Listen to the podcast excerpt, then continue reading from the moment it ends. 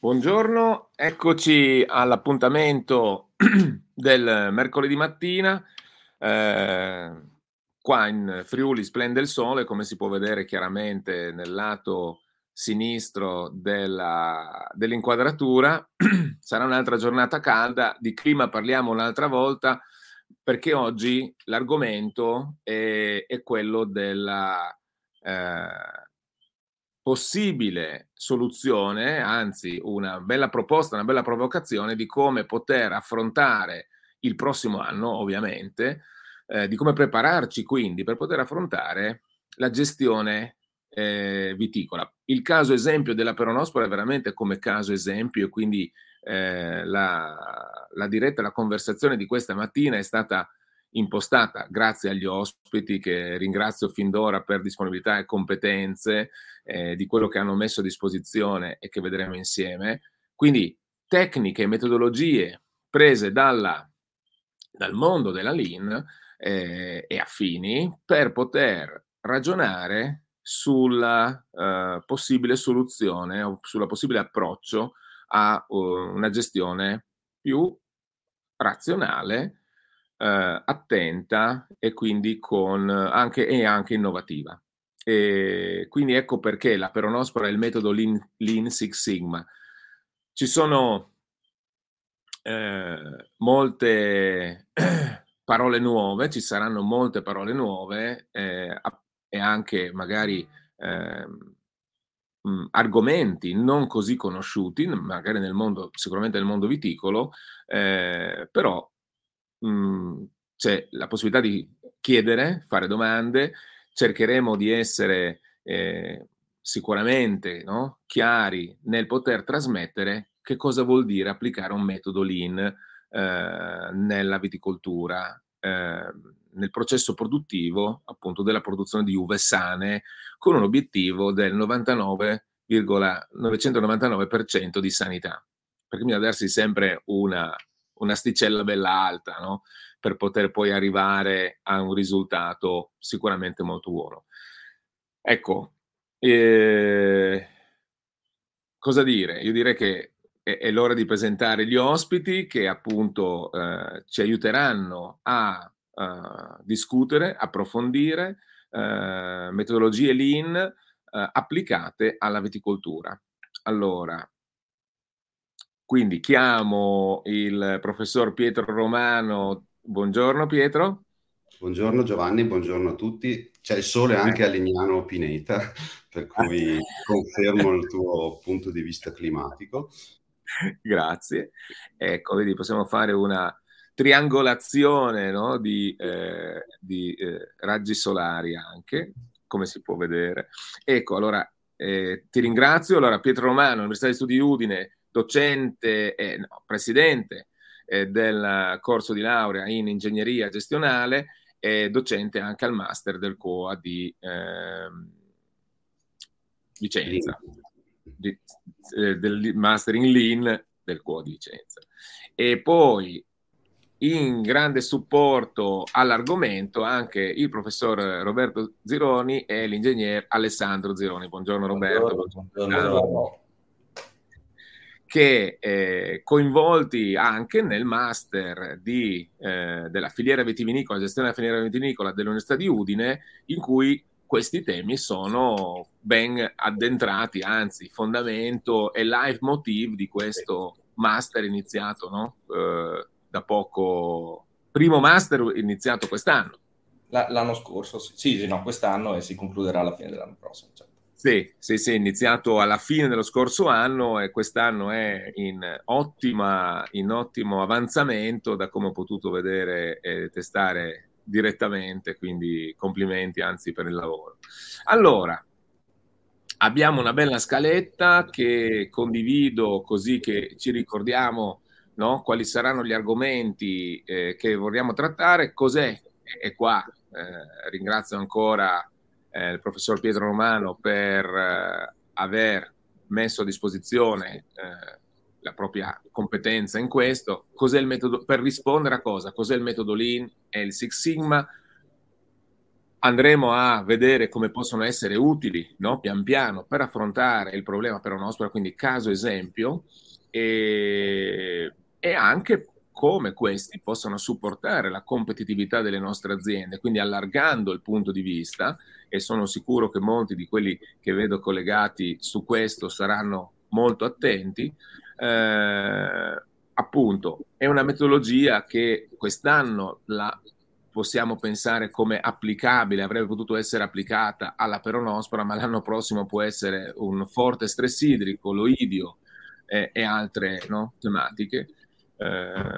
O la gestione della vigoria, cioè prendetela veramente come esempio, e poi chiuderemo con una, così, un punto di vista da discutere, ecco, diciamo così. Bene, allora Pietro, io ti metto in prima, eccoci qua, in prima linea, ti metto nella posizione alta, quindi chiedo a te di aprire un po' i concetti dell'approccio Six Sigma per il miglioramento delle filiere vitivinicole, e lascio a te la guida anche delle slide e l'introduzione di questo argomento per cominciare a entrare, no, nei termini e nelle metodologie, cosa vuol dire.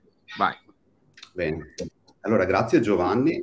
Allora, come avevi anticipato, abbiamo ragionato molto per pensare a questa, come organizzare, no, questa iniziativa, questa trasmissione, e abbiamo pensato di organizzare l'agenda in tre parti. Una prima parte un po' più teorica, di introduzione di che cos'è questo concetto, anche come si è originato, il concetto di Six Sigma intendo, e anche della Lean, se volete, per cui inizierò io parlando di queste cose.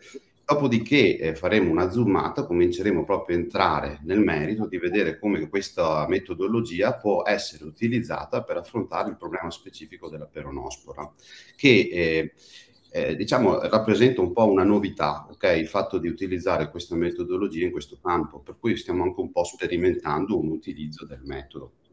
Di qui anche la presenza di tanti ricercatori coinvolti in questa trasmissione.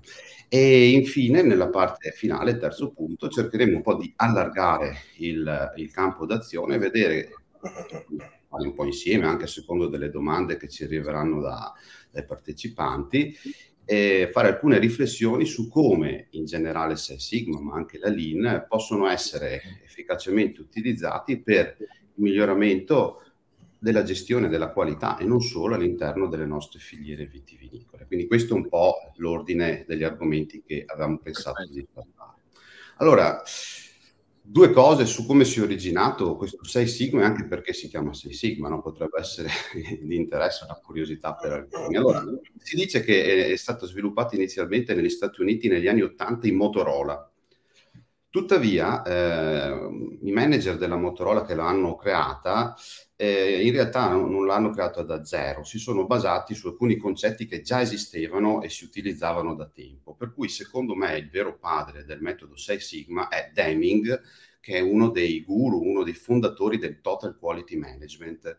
Deming praticamente è un dottorando di ricerca, uno che faceva come Alessandro Zironi, quindi stava cominciando una carriera accademica, e in particolare lui anche lavorava alla Western Electric, una grande azienda negli Stati Uniti. Lui era uno statistico, e dopo la seconda guerra mondiale, quando gli Stati Uniti hanno fatto un grosso investimento per cercare di ricostruire il sistema produttivo del Giappone, è un po' come c'è stato il piano Marshall da noi in Europa, hanno fatto una cosa simile anche nel Giappone. E insomma, nell'ambito di questo programma di ricostruzione industriale, Deming è andato a tenere dei seminari in Giappone, e nei suoi seminari lui ha cercato di diffondere la metodologia che adesso vi andrò a spiegare, quindi l'applicazione di strumenti statistici per migliorare la qualità dei processi aziendali.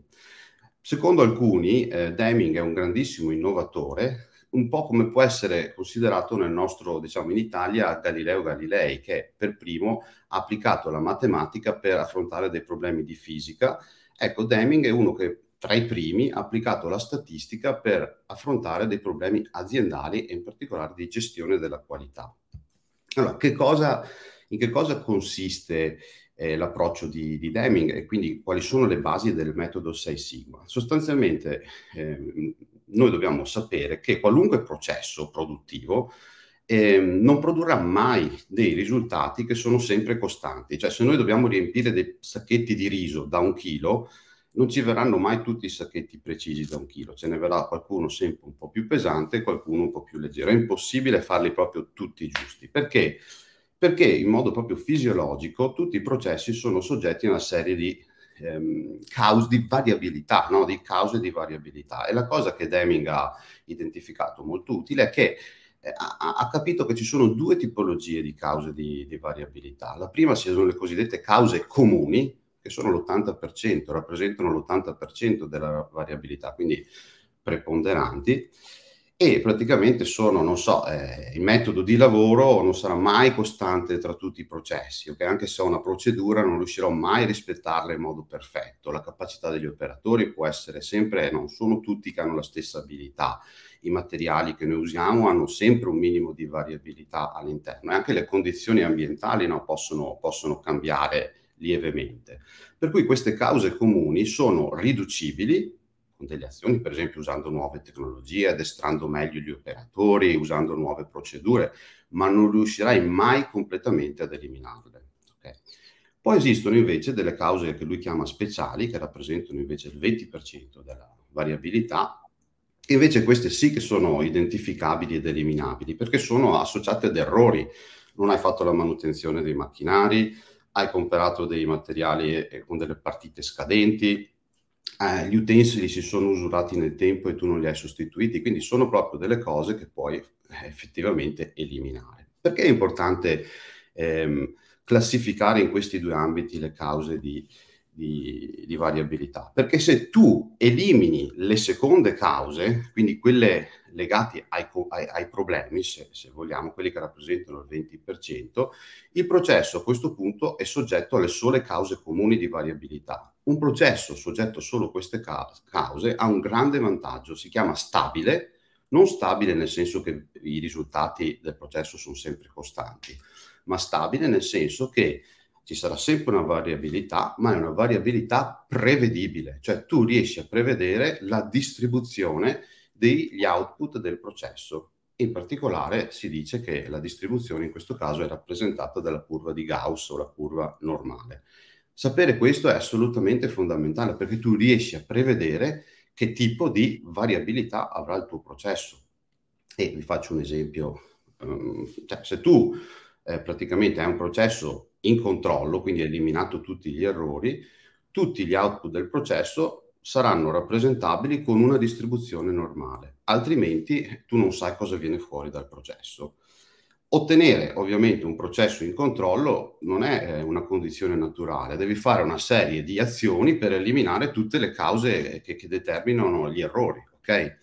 E quindi il metodo 6 Sigma è un metodo che ti porta ad ottenere questo e ti fornisce una serie di strumenti per ottenere questo. Allora, se tu sei riuscito a creare un processo che è soggetto soltanto alle cause, diciamo, comuni di variabilità, la rappresentazione degli output del processo è data da questa distribuzione gaussiana. Supponiamo ad esempio che noi dobbiamo riempire dei sacchi di riso. Noi vogliamo che i sacchi siano da 1 chilo, però diciamo ci va bene anche se diciamo il mercato li accetta ed è accettabile anche se fossero di 1 chilo e 3 grammi oppure di 997 grammi. Quindi accettiamo che le specifiche siano 1 chilo più o meno 3 grammi. Se il nostro processo produttivo di riempimento dei sacchetti è soggetto alle sole cause comuni di variabilità, noi sappiamo che rispetto alla media del peso dei sacchetti, più o meno 6 volte lo scarto quadratico medio, che in statistica si chiama e si indica con il parametro sigma, quindi in un intervallo di valori di peso pari a 1 chilogrammo o 1000 grammi più o meno 6 volte sigma, supponiamo che 6 volte sigma sia pari a 1 grammo, per farvi un esempio concreto, quindi da 1001 grammi a 999 grammi cascano il 99,99999% dei valori del processo, cioè siamo sicuri che tutti gli output di quel processo, se soggetto a solo cause comuni di variabilità, abbiamo eliminato quindi tutti gli errori, cascheranno in un intervallo pari a 1000 più o meno un grammo. Non sono proprio tutti. Potrebbe essere che qualcuno esce da questo intervallo, ma sono quelli che possono uscire da questo intervallo sono 2 ogni miliardo di sacchetti che abbiamo riempito. Per cui possiamo dire che tutti i sacchetti sono perfetti. Anche quei 2 che escono, in realtà, metti che invece di essere 1001 grammi fosse 1002 grammi, sarebbero comunque non dei difetti, perché il nostro limite superiore di specifica è 1003. Per cui, se noi riusciamo a applicare Lean Six Sigma, come diceva inizialmente Giovanni, praticamente abbiamo l'asticella è altissima, però abbiamo completamente eliminato gli errori, giusto? Quindi questo è il grande potenziale. Questo collegamento, Pietro, bello. Ed è per questo che si chiama Six Sigma, avete capito? Si chiama Six Sigma perché si prende il centro, diciamo il valore che voglio utilizzare per il riempimento dei sacchetti, più o meno 6 volte sigma, dove sigma è lo scarto quadratico medio. Il nostro amico Deming, oltre ad aver applicato queste carte di controllo, no, che ci consentono di capire come si sta, il livello di riempimento che stiamo facendo di questi sacchetti, oppure il monitoraggio degli output di un processo, ha inventato anche una serie di regole per capire se il processo sta andando fuori controllo. Ad esempio, se io riempio i sacchetti, ok, e scopro che un sacchetto pesa 1999 grammi, uno dopo pesa un chilogrammo, 1000 grammi, uno pesa 1001, ho 3 punti in sequenza dove, che sono tutti diciamo prodotti non difettosi, ma sono sempre uno più alto dell'altro, quindi c'è una deriva verso l'alto. Ecco che a questo punto noi come manager, come controllori di processo, possiamo fermarci, capire se c'è qualcosa nel processo che non sta andando bene, perché c'è una deriva verso, diciamo, numeri sempre più alti, e ci possiamo fermare prima che il processo generi un difetto. Per cui queste carte servono anche per controllare che nel corso del tempo le cause speciali, i problemi, l'usura degli utensili, eccetera, non stiano rientrando dentro il processo, perché non è che li elimini una volta e poi non ricompaiono più, potrebbero ripresentarsi. Per cui questo è veramente una grandissima innovazione gestionale ed è la ragione per cui si chiama appunto Six Sigma questo metodo. Però Deming non ha inventato solo questo, a dire il vero questa cosa qui non l'ha neppure inventata lui semplicemente quando è andato a fare le sue lezioni in Giappone lo ha divulgato. Il grandissimo contributo di Deming, che è proprio alla base del metodo Six Sigma per come lo ha usato poi anche la Motorola e come lo useremo anche noi successivamente, è l'invenzione della cosiddetta ruota di Deming, che molti forse conoscono anche come ciclo PDCA. La ruota di Deming non è altro che l'applicazione del metodo scientifico, e da qui si vede che Deming era un dottore di ricerca, un ricercatore, quindi applica il metodo scientifico per risolvere dei problemi aziendali e in particolare per migliorare i processi aziendali. In che cosa consiste questa ruota di Deming o ciclo PDCA? Allora, PDCA sono le iniziali di 4 parole inglesi, che sono plan, do, check, act.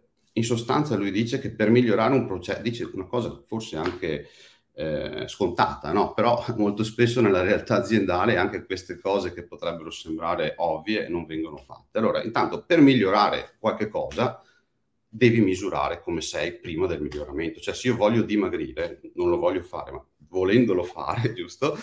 Prima cosa devi sapere quanto pesi adesso, se no come fai a dire se sei dimagrito, no? Per cui gli dice, la prima cosa che devi fare per migliorare un processo è plan. Tanto cerca di capire come va adesso il processo, ok? Lo definisci, dici, per esempio, stabilisci la procedura attuale per gestire il processo di insacchettamento del riso. E dici anche come sta andando adesso, no? Quanti sacchetti, ad esempio, sforano quei limiti di specifica che ci siamo dati. Quindi hai la situazione iniziale. Una volta che hai definito la situazione iniziale, pianifichi una possibile iniziativa di miglioramento, una cosetta che potresti fare per migliorare il processo. La definisci, quindi stabilisci una nuova procedura, ad esempio, di riempimento. Do, fallo funzionare e raccogli dei dati su come performa il nuovo processo. Quindi check vuol dire controlla come performa il nuovo processo. A questo punto raccogli i dati, vedi se vanno meglio di come andava prima, se vanno meglio confermi, act vuol dire fai la nuova procedura. Se invece non hai migliorato, comunque hai fatto esperienza, hai capito, diciamo, che quella strada non ha senso percorrerla e andrai a proporre una nuova procedura, per cui il ciclo poi si ripete. Quindi questo ciclo plan, do, check, act è alla base del miglioramento continuo dei processi applicando il metodo scientifico. Metodo scientifico vuol dire un metodo basato sui dati, quindi non vai a naso, non vai a esperienza, a sensazione nel migliorare i processi, cosa che nella maggior parte dei casi si fa. Cioè, devo proprio dire la mia personale esperienza anche di persona che lavora molto spesso nelle aziende, invece ti consente di migliorare gradualmente. Vi faccio notare anche questa cosa, è un miglioramento incrementale, graduale. I giapponesi lo chiamano Kaizen, che proprio vuol dire un miglioramento a passetto per passetto, facendo tanti cicli di miglioramento. Ecco, il metodo 6 Sigma praticamente applica la ruota di Deming, solo che invece di esserci le 4 fasi PDCA, diciamo, hanno messo dei, diciamo, i manager della Motorola, dovendo anche un po' giustificare che avevano fatto qualcosa di originale, hanno dato un po' dei nomi diversi alle fasi, giusto? La prima l'hanno chiamata define, definisci, quindi definisci come è fatto il processo attuale, poi misuri, analizzi, migliori e poi controlli che il miglioramento sia stato effettivamente ottenuto. E dall'iniziale di queste parole viene fuori il cosiddetto ciclo DMAIC o DMAIC, che è il ciclo su cui si basa il metodo 6 Sigma. Però diciamo, non so se siete d'accordo con me, che alla fine l'innovazione l'ha fatta Deming più che quelli della Motorola, no? Perché la logica è la stessa. Vi faccio un esempio di applicazione che ho avuto occasione di vedere. Diciamo, io sono stato anche direttore del Master in Lean Management, che è quello di cui citava prima Giovanni, però vedo che Giovanni voleva fare un intervento. Sì, no, volevo, scusa Pietro, volevo solo... cercare appoggio se è corretto quindi quello che penso. Quindi Six Sigma è come se fosse una struttura, un metodo che mi permette di evidenziare quali sono i fattori che io devo controllare, mentre la soluzione, cioè come migliorarli, sono l'approccio di PDCA o di DMAIC, a seconda di quale uno vuole usare come termini. Cioè, quindi questa è la soluzione per attuare il miglioramento dopo aver definito i fattori, è proprio l'applicazione di questi due processi o questa tipologia di approccio, quindi l'approccio scientifico. Dico bene, è questo? Sì, diciamo, mi piace fare questa analogia che viene spesso fatta negli studi in cui si spiega, diciamo, come implementare il metodo 6 Sigma. Quando tu affronti un problema, ne abbiamo citati diversi prima, l'oidio, la peronospora, il problema ad esempio della grandine, no? Tu all'inizio non sai come affrontarlo, non hai la soluzione e quindi è come entrare in una stanza buia in cui devi riuscire a trovare la porta di uscita, che è la soluzione, ma tu entri in una stanza che non conosci ed è tutta buia, non sai come procedere. Ti danno però una torcia in mano. La torcia sarebbe il metodo 6 Sigma. Con la torcia tu riesci a illuminare soltanto, non so, il metro intorno ai tuoi piedi, d'accordo? E quindi riesci a fare un passetto e vedi se vai nella direzione giusta o sbagliata. Non sai se ti sei avvicinato alla porta, però intanto hai fatto un passetto. Però quando hai fatto un passetto con la torcia riesci a illuminare un altro metro e vai avanti così finché arriverai in prossimità di una parete o di una porta e pian piano riesci ad arrivare all'uscita. Quindi il metodo 6 Sigma è un metodo che ti fornisce un approccio strutturato per affrontare l'ignoto, che è il percorso che ti porta dalla situazione as is attuale a quella in cui hai risolto il problema. Nessuno sa la strada perfetta per partire dalla situazione iniziale e vai direttamente alla porta d'uscita dritto, facendo meno metri possibili. Questo è impossibile da sapere, perché vuol dire che sai già la soluzione perfetta, quindi è un problema facilissimo da affrontare. Il 6 Sigma ti fornisce un metodo strutturato per affrontare l'incertezza. Tu devi ripetere una serie di fasi, che sono quelle del ciclo DMAIC, e il metodo ti fornisce anche una serie di strumenti ne vedremo uno tra poco, d'accordo? Per riuscire ad arrivare alla porta d'uscita. Molto chiaro, molto bello anche la figura che penso... Sì, è bello quello. Sì. Colpito. Allora, vado rapidamente, sono quasi, ho terminato questa parte, diciamo, introduttiva, se volete, teorica. Allora, vi volevo far vedere questo esempio che di applicazione della ruota di Deming. Io l'ho visto alla CESAB, che è l'unica azienda italiana del gruppo Toyota.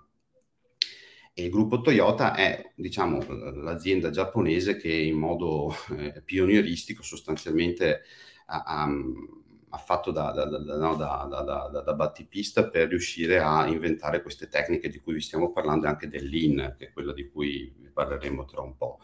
Però questa tecnica che adesso vi spiego l'ho vista applicare anche alla Cielo e Terra, che è un'azienda di Montorso Vicentino che produce vino, ok? In particolare fa il Freschello, che è il vino venduto in maggiori quantità nella grande distribuzione organizzata italiana.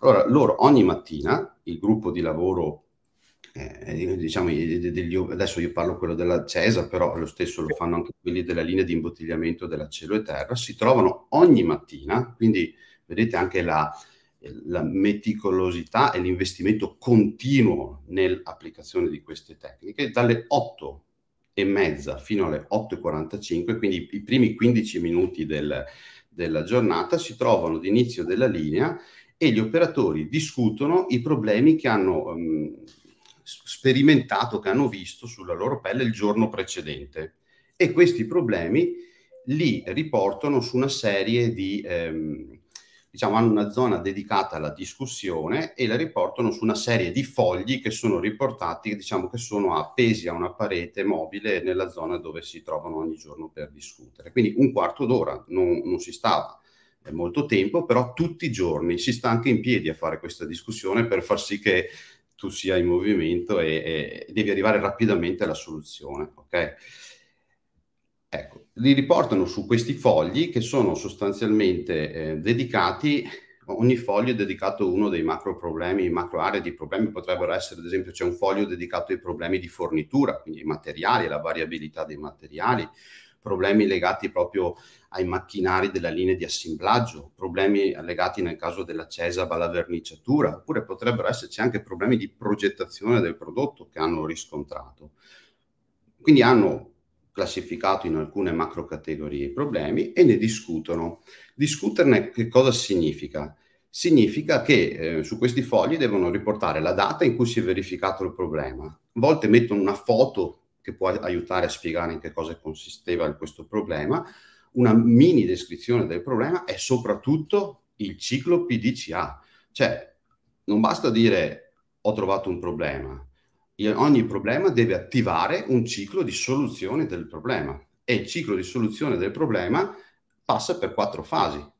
Prima devi pianificare un nuovo tipo di soluzione, poi la fai, plan, do, check, controlli e act. E quindi loro addirittura definiscono questo problema che abbiamo riscontrato, che ne so, il 7 di aprile del 2023, ci aspettiamo che entro il 17 aprile 23 Giovanni Bigot ci porterà una proposta di soluzione, dopodiché ci aspettiamo di provare a vedere se questa soluzione funzionerà entro il 20 aprile del 23, e insomma si pianifica la tempistica, intanto si identifica chi deve portare avanti l'azione, d'accordo? Il responsabile, ok? Non colui che fa tutto, ma quello che è il cosiddetto responsabile del miglioramento, che lavorerà sempre in team con delle altre persone per risolvere il problema, ma si stabilisce anche una tempistica in modo che il ciclo di miglioramento venga esaurito nell'arco di 1 o 2 settimane e non si porti avanti il problema per mesi e mesi e mesi, cosa che succede se non attivi un metodo di miglioramento tipo quello che vi sto descrivendo. Quindi assegnando i tempi, assegnando la responsabilità, è più facile che si arrivi al risultato in tempi definiti.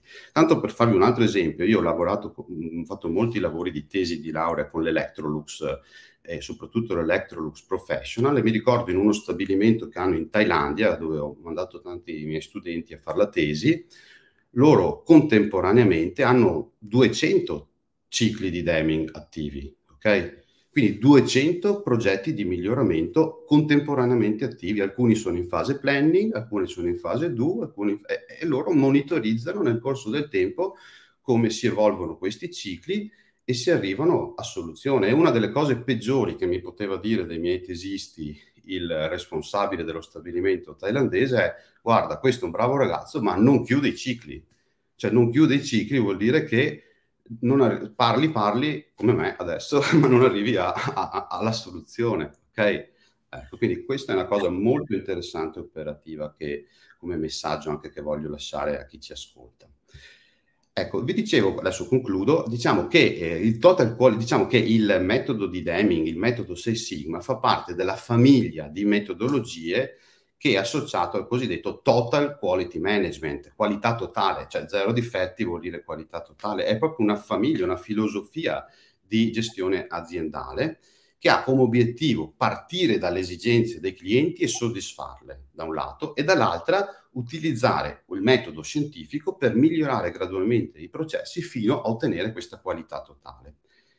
Dal Total Quality Management si è sviluppato quello che oggi è il paradigma di riferimento per la gestione aziendale, che è il Lean Management, è stato inventato in Toyota, a partire più o meno intorno agli anni 70, se volete, e oggi tutte le aziende del mondo cercano di ispirarsi a questo approccio, a questo paradigma manageriale per migliorare i processi. Il Lean Management si è sviluppato a partire dal Total Quality Management, quindi sposa tutte le tecniche, tutti i principi del Total Quality Management e aggiunge qualcosina. Io ho cercato di sintetizzare in una specie di formula il Lean Management per dirvelo in 2 parole, dopo probabilmente faremo delle domande magari anche in trasmissioni successive perché è un tema veramente importante e centrale per chiunque voglia gestire in modo competitivo la sua impresa. Allora, ci sono 2 pilastri del Lean Management. Da un lato c'è capire che cosa vuole il cliente, che cos'è di valore per il cliente. Vedete che questo è uguale a quello che dice il Total Quality Management. E dall'altro è eliminare in modo sistematico tutti gli sprechi, cioè tutto ciò che non aggiunge valore al cliente. Se fai queste 2 cose, tu fai Lean Management. Capire cosa vuole il cliente, togliere tutto ciò che sostanzialmente il cliente non è disposto a pagare perché non gli dà valore. Se tu riesci a fare questo, riesci a ridurre i tempi di attraversamento, migliorare la qualità, migliorare la puntualità, ridurre i costi, ma non solo soddisfare il cliente, ma anche a soddisfare le persone che lavorano dentro l'azienda, che è una cosa, diciamo, potentissima per migliorare la competitività dell'impresa, no? Far sì che la persona vada a lavorare volentieri. E quindi questo è oggi considerato il metodo principale, questa Lean, per riuscire a, appunto, essere competitivi sul mercato. La Lean prevede di utilizzare decine di tecniche, ok? Oggi, di cui diciamo molte sono in sovrapposizione con quelle del Total Quality Management. Oggi volevo focalizzarmi con voi su una di queste tecniche che si chiama il diagramma di Ishikawa. Ovviamente i nomi sono giapponesi, visto che la Lean nasce in Giappone. Comunque questo Ishikawa era il figlio del presidente di Confindustria di Tokyo quando Deming andava a fare le sue lezioni in Giappone, per cui è sempre uno del cerchio magico di Deming, e lui ha inventato questo strumento che viene anche chiamato diagramma causa-effetto ed è un qualche cosa che si usa in modo integrato con il Six Sigma.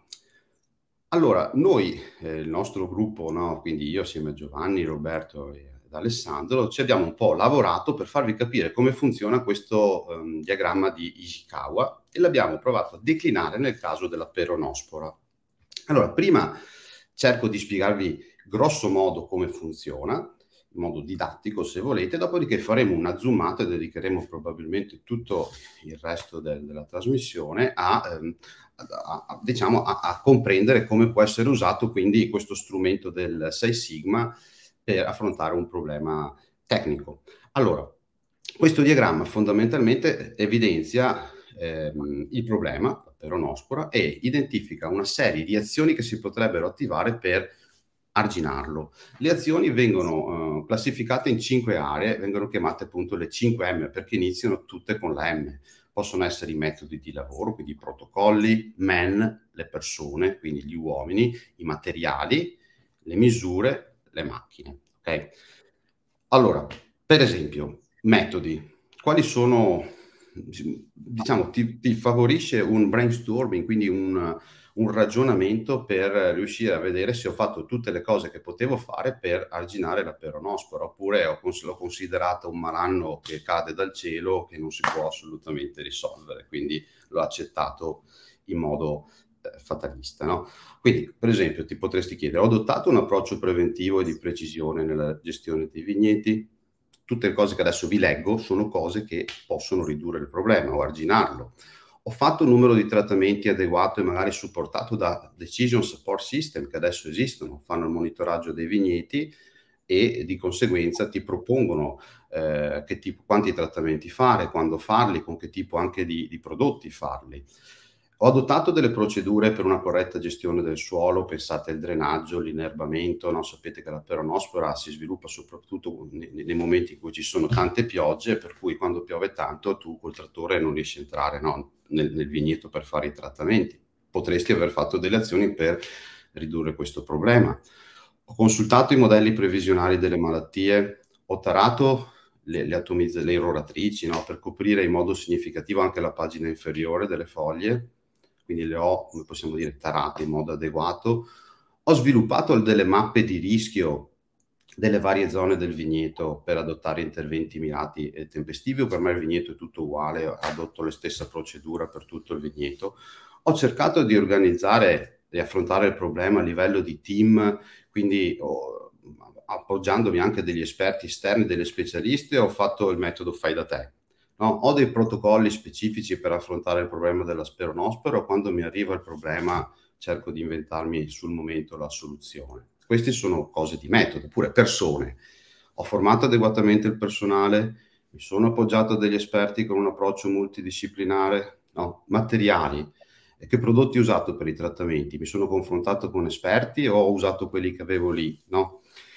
Nel deposito? Macchine, che trattori ho usato, che atomizzatore ho usato? Mi sono basato, per esempio, sulle nuove tecnologie di monitoraggio. So che adesso, per esempio, Roberto Zironi mi ha girato qualche giorno fa alcuni lavori recentissimi che ti fanno capire come con dei droni puoi fare delle foto alle foglie dei vigneti, dare queste informazioni a dei sistemi di supporto delle decisioni che tramite il machine learning riescono a capire fino a che punto, ad esempio, la peronospora sia diffusa e ti suggeriscono, a seconda dell'evoluzione nel tuo vigneto di questo problema, di questo fungo, dove fare gli interventi, quanto fare, insomma ti suggerisce come farli invece di ragionare a caso.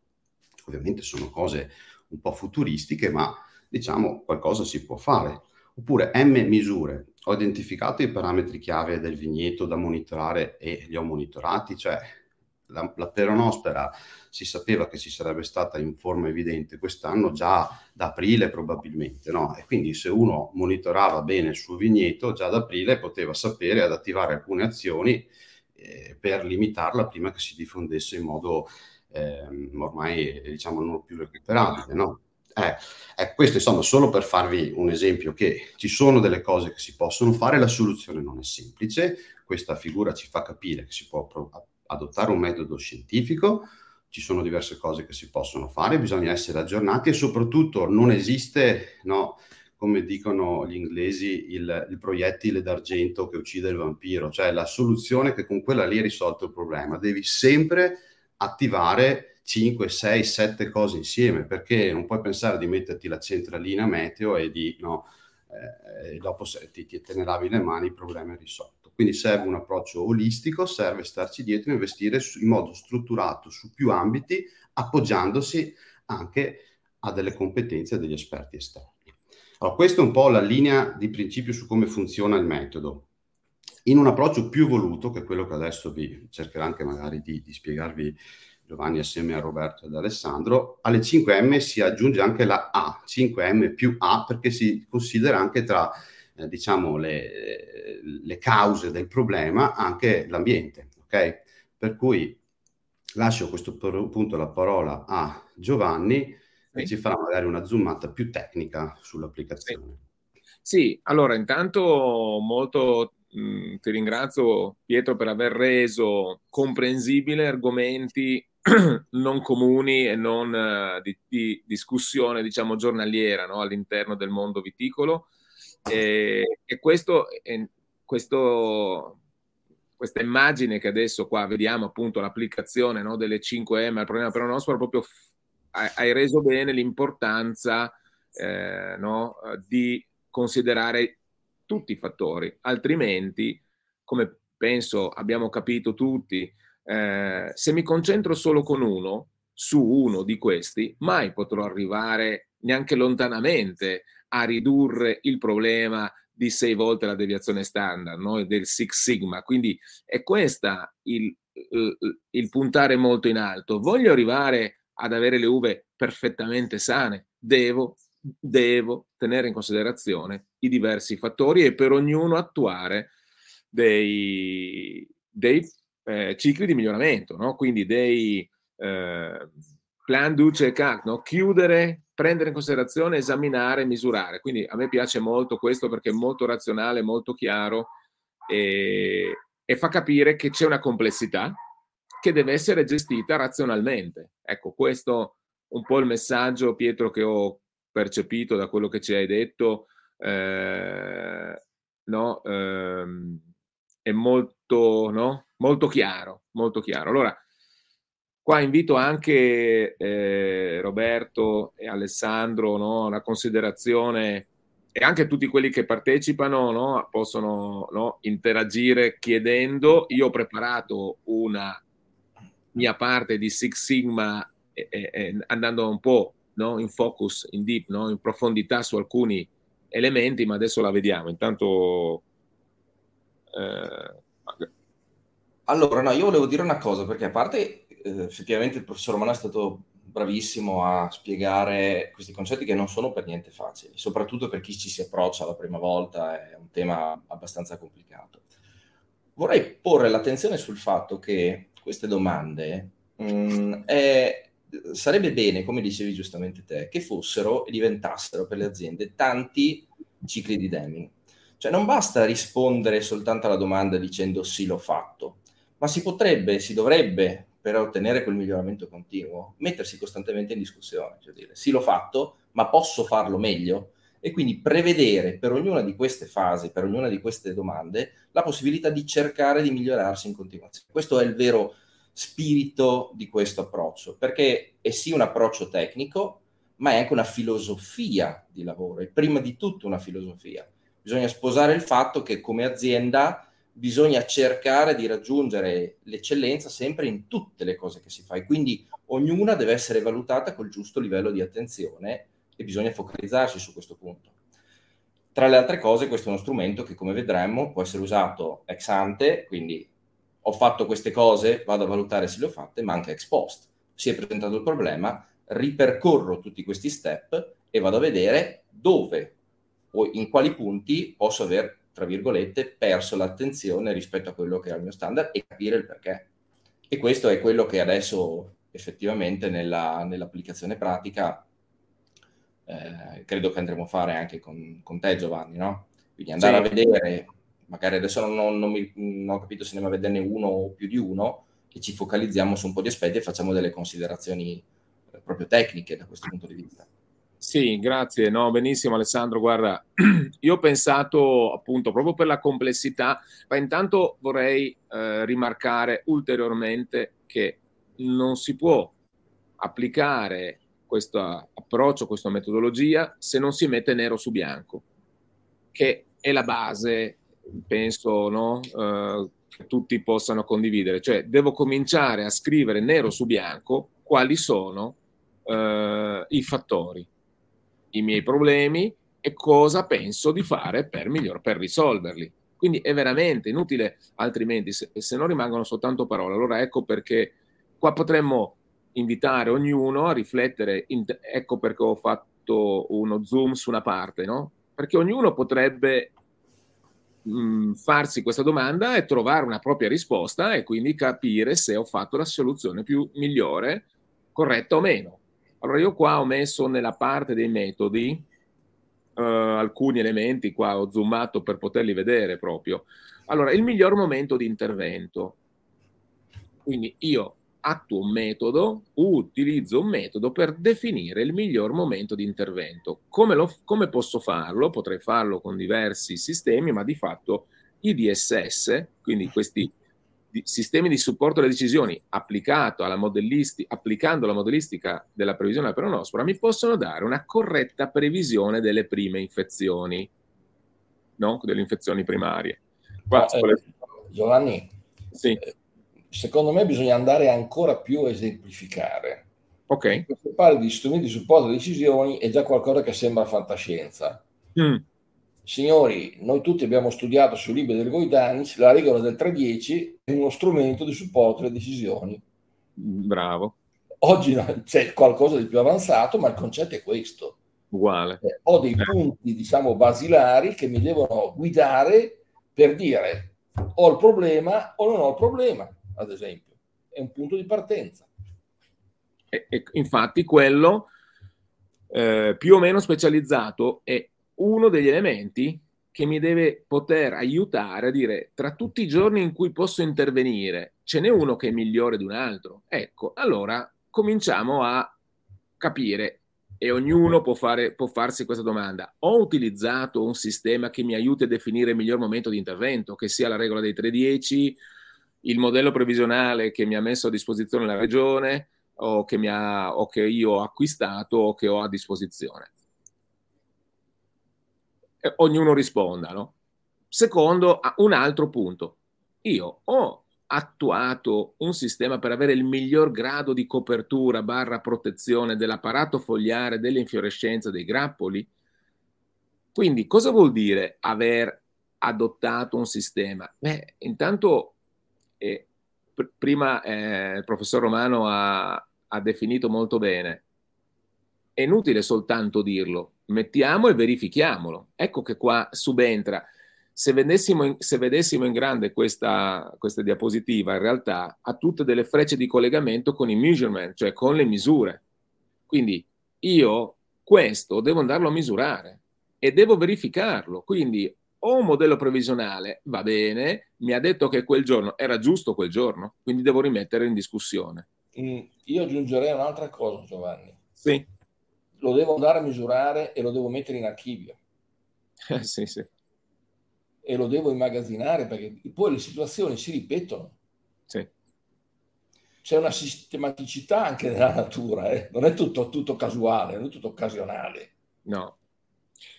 Diciamo che dal punto di vista della pianificazione anche la misura andrebbe in qualche modo pianificata, nel senso non mi devo fidare soltanto di quel numero che mi arriva, devo anche verificare periodicamente che quegli strumenti o quelle procedure che sto usando per fare quelle misure siano tarate adeguatamente. Questa è fonte di errore spesso. Sì, mi viene da pensare all'esempio di Romano sul riso, cioè se c'è una deviazione da aumentare il peso del sacchetto, vuol dire che la bilancia si sta starando, periodicamente la devo riparare.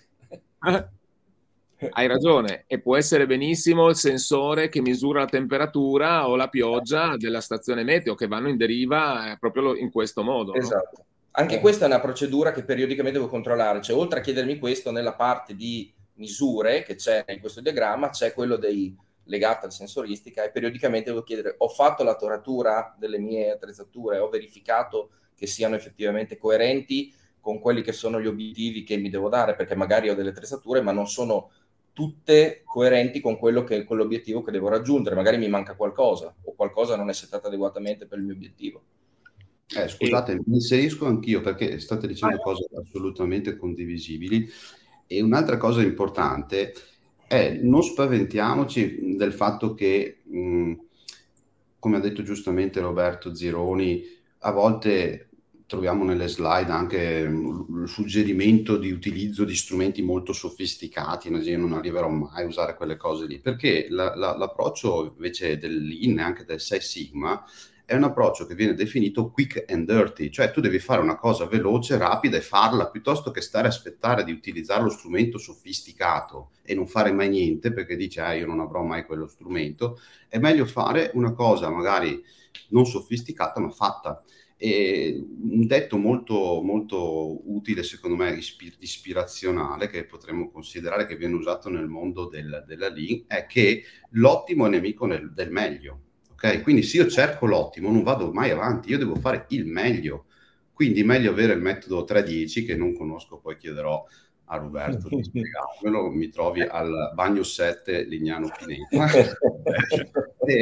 È meglio fare una cosa che non è super sofisticata ma fatta, piuttosto che un ottimo mai fatto. Ecco, questo è un altro messaggio per me molto importante. Assolutamente. Allora io vado ancora un po' avanti con... ecco qua, vado ancora un po' avanti proprio per far capire che...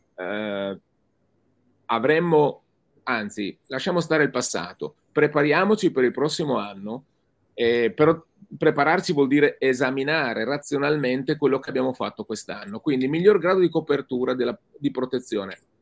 Ho attuato, mi sono dato come obiettivo il raggiungere, per esempio, uno standard minimo che è il 35% di copertura della pagina inferiore delle foglie? Quindi ognuno faccia questa domanda e si dia una risposta. No, non ho neanche considerato. Benissimo, abbiamo trovato già un ottimo punto per migliorare il mio processo e arrivare a migliorare e a ridurre quella deviazione standard della variabilità dei risultati che mi porta ogni tanto, nelle annate difficili, ad avere uno scarto dal 100% di sanità molto grande, no? Ecco. Poi un altro mio metodo per avere il minor grado di umidità nella zona grappoli.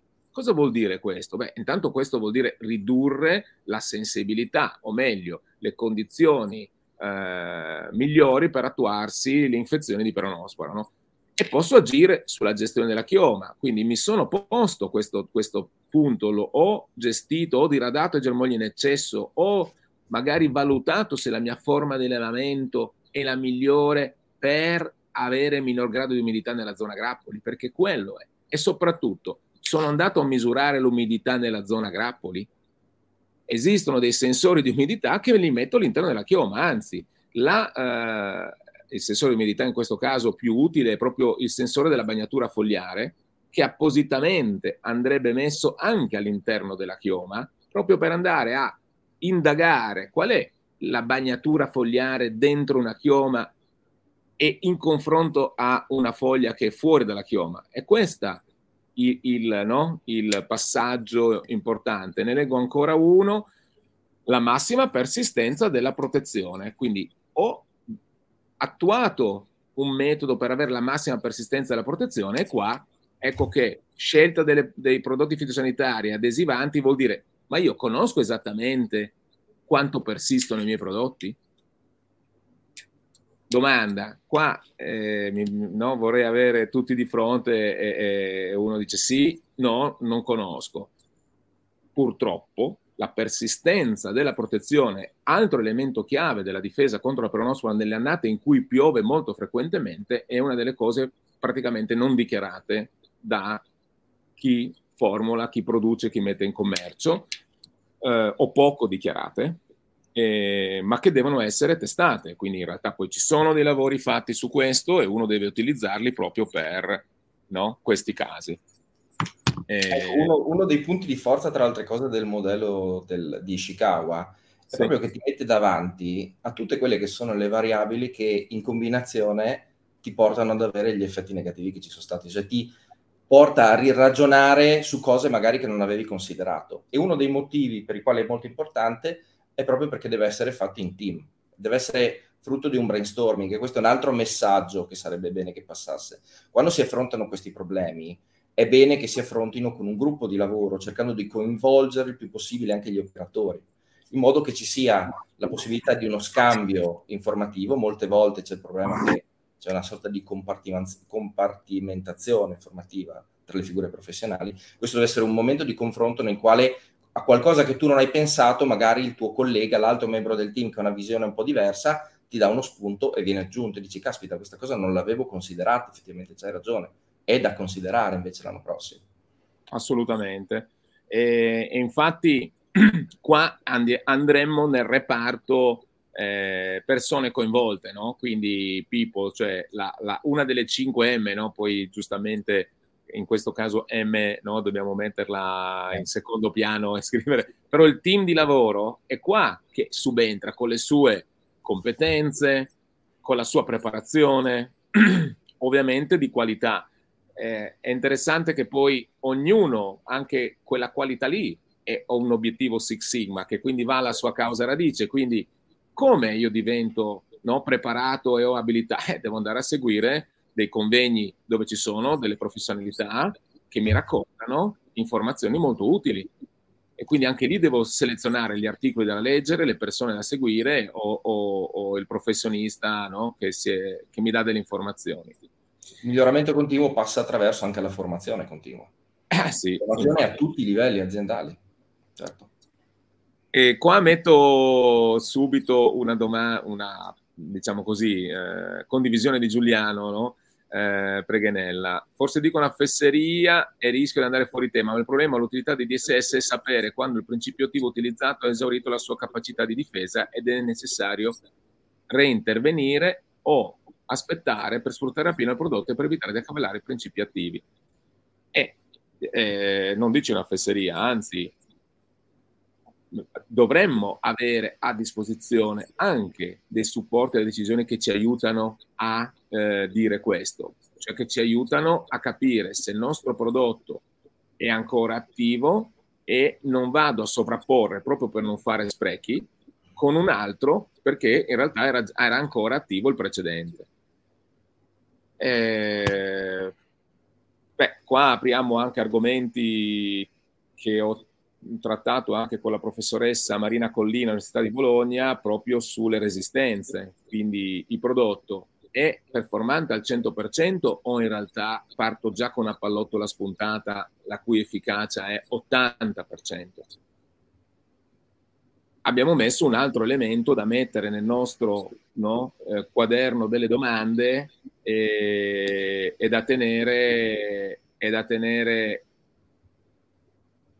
dare una risposta, ecco, e dare una risposta per essere pronti il prossimo anno, torno a ribadire, nell'aver già messo delle risposte e dire: ah, questo prodotto fitosanitario non ha il 100% di efficacia, quindi questo non è la mia miglior scelta, perché sto sprecando in questo caso, devo andare a prendere uno che ha il 100%. Come faccio? Devo chiedere a persone esperte, partecipare, verificare e segnarmi il risultato, no? Il problema delle contaminazioni da sale operatorie, cioè i disinfettanti devono seguire un ciclo di avvicendamento, perché sennò si creano chiaramente delle resistenze, delle contaminazioni. Assolutamente.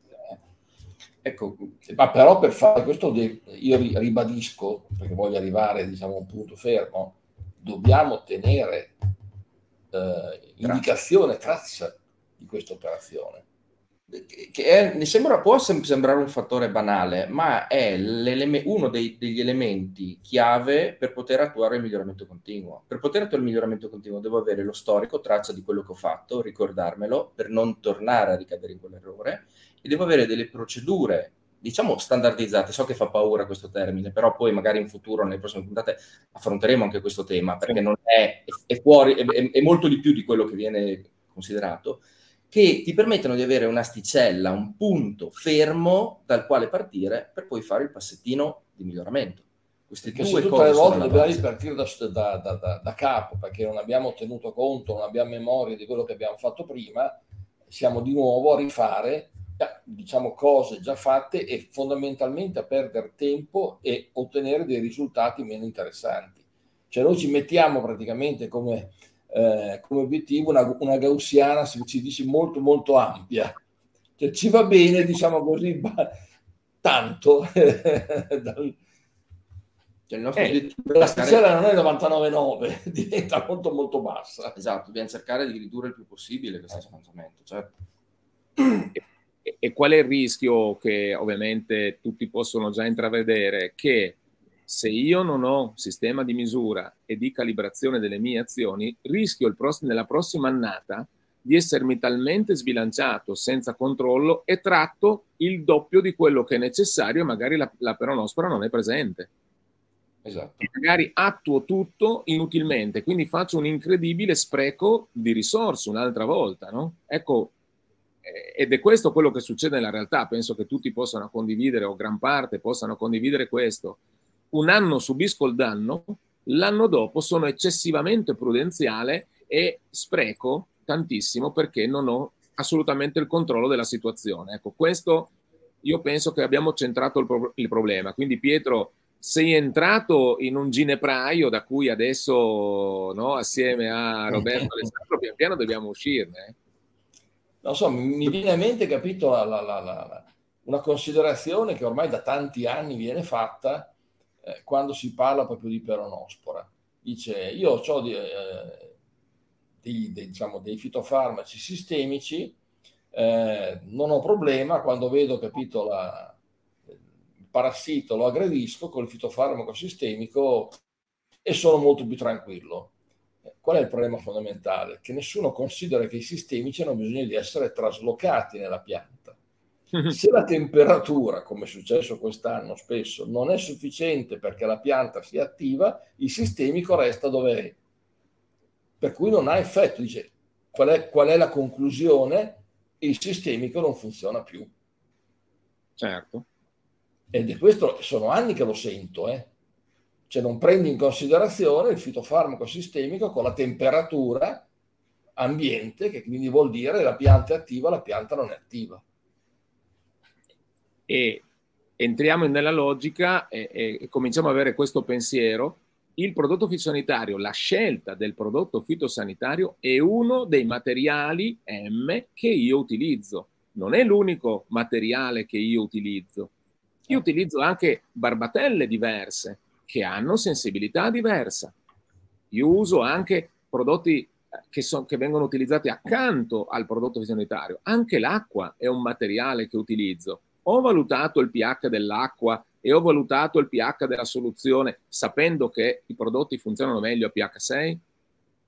Quindi abbiamo veramente molto da misurare e da mettere nero su bianco. E come ha detto bene Pietro, un passo alla volta, senza aver paura e senza pensare di dover fare tutto subito in maniera ottimale, no? Esatto.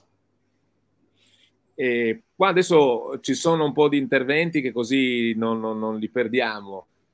Giuliano, c'è a disposizione qualche lezione? Molto interessante l'argomento, grazie per questa diretta. Mi ha incuriosito e ti chiedo se è possibile dedicare altre dirette e infatti...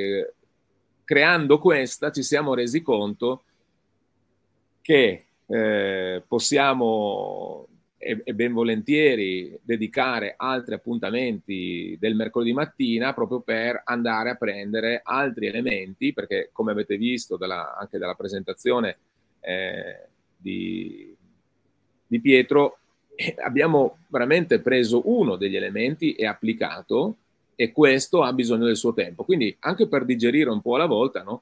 Lo faremo con molto piacere. Buongiorno, come si distingue la peronospora larvata con l'equilibrio della vite, perché a volte la vite di secca e racchide è andata più calda per equilibrarsi perché la potatura è stata fatta male, potrebbe indurre una malattia, ma è una questione di equilibrio, grazie. E Marco, allora qua sicuramente c'è un equilibrio,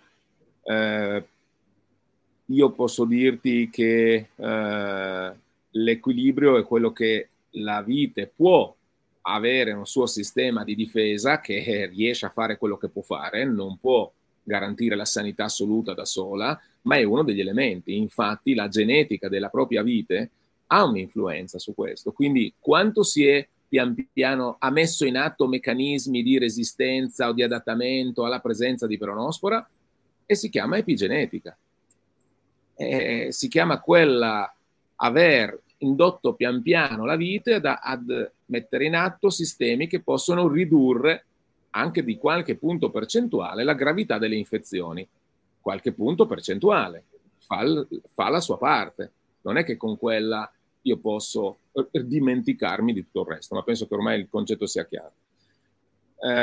Buongiorno, interessante a dir poco, scrivo dalla Toscana, sono in bio, applico da tempo, adatto a me il sistema euristico declinato da Giovanni Ho ormai un mio libro maestro informatico che mi permette controllo, cambio di paradigmi e monitoraggio. Quest'anno è stato altresì utile per concentrare l'attenzione su ambienti di lavoro che soprattutto in momenti di tensione non vengono considerati i produttori. Grazie, bello, graditissimo commento e condivisione. Se volete il mio personale contributo, ho tutto in Word e in Excel, sono qui. Bene, beh, allora sicuramente sarà gradito. Grazie. Ecco, questo è anche un bel modo, no, di condividere. Allora, battuta finale. Per così salutare, incoraggiare, dare un ultimo un messaggio da portare a casa, Pietro. Allora, diciamo, quello che voglio concludere con una provocazione, una domanda, se volete, no? Allora, io ho visto, ho letto ieri che la Francia ci ha superato come quantità sulla produzione, giusto? Non so se l'avete visto, l'ho letto su Sole 24 Ore di ieri. E tu, Giovanni, mi avevi detto qualche giorno fa che la peronospora ha colpito un po' tutta l'area del Mediterraneo in modo abbastanza simile, insomma, non con differenze. E Roberto mi aveva detto che l'incidenza di questo fungo è più sulla quantità, mentre non ci sono dati scientifici che determinino l'impatto sulla qualità, diciamo qualcosa, ma non è proprio corroborato da evidenze scientifiche. Allora, voi che avete, soprattutto tu Giovanni che hai avuto, ma anche Roberto, Alessandro, che avete avuto esperienze anche internazionali, no? In Francia, secondo voi, che praticamente sono riusciti, sembra, ad affrontare meglio di noi questo problema, no? Volevo sapere se queste tematiche, diciamo, hanno una sensibilità maggiore rispetto alle nostre aziende, rispetto alle tematiche di cui stiamo parlando. Perché anche un confronto internazionale potrebbe essere un elemento di discussione con un'analisi comparata. Allora, se posso dire la mia, sicuramente in Francia le condizioni sono più predisponenti, per cui c'è una maggiore attenzione rispetto a quella che può essere di certe zone italiane, però non deve diventare un alibi, perché ormai la comunicazione, le informazioni sono trasversali, sono globali, per cui non puoi dire, capito, quest'anno mi hai colto da uno sprovvisto, come dice e piange il Sud, per cui non voglio essere, capito, tacciato, ma è la realtà, cioè tutte le volte che vado al Sud, ma quest'anno ci ha preso in contropiede. In contropiede si perdono sempre le partite. Ora, vuoi giocare un campionato o vuoi essere l'eterno perdente? Perché vuol dire che non hai approcciato il sistema con un metodo scientifico, che vuol dire ti sei informato come si organizzano, dove questo problema ce l'hanno tutti i giorni? Questa è la mia considerazione. Beh, direi che di messaggi ne abbiamo dati parecchi e anche... E anche pratici da portare a casa e su cui riflettere. Cosa dire? C'è stata veramente un grande interesse da parte di tutti, lo si vede dalla partecipazione, dalle domande, dal coinvolgimento. Io vi ringrazio veramente tutti, Pietro, per il tuo tempo, preziosissime indicazioni. Ci risentiremo in un prossimo appuntamento. Grazie ad Alessandro e a Roberto per la partecipazione e il contributo anche nella preparazione proprio, no? del materiale che abbiamo condiviso e che poi in realtà non siamo riusciti a condividere tutto perché va bene, ma sapevamo che andava digerito un po' alla volta. Secondo me sono veramente molto contento di quello che abbiamo detto, di questo passo fatto verso un'applicazione di razionalità e di innovazione nel mondo viticolo attraverso metodologie che nascono dal mondo Six Sigma e Lean. I complimenti vanno a tutti. E allora abbiamo detto che ci ritroveremo in un prossimo appuntamento, magari, no, lasciamo passare le vendemmie, che è un momento di ormai siamo dentro, no? Abbiamo molte zone viticole italiane hanno iniziato a raccogliere i primi grappoli, siamo un po' in ritardo con la stagione, ma comunque siamo anche il 23 di agosto e magari in ottobre, ecco, fine, no? Ci prepariamo a un momento anche in cui a bocce ferme si possono fare dei ragionamenti e magari ci ritroviamo preparandoci con sempre una indicazioni o no, suggerimenti che chi vuol cogliere colga. Cosa dire? Grazie. Abbiamo aperto un ciclo, adesso dobbiamo chiuderlo. Bene, arrivederci. Bene, grazie. Grazie Pietro, grazie Roberto, grazie Alessandro, grazie a tutti, ci rivediamo la prossima settimana, buone vendemmie, buon lavoro, buon momento di relax anche per chi ha il suo momento di relax e così ci ricarichiamo e ci ritroviamo. Bene, buona giornata, ciao. Ciao. Ciao, grazie.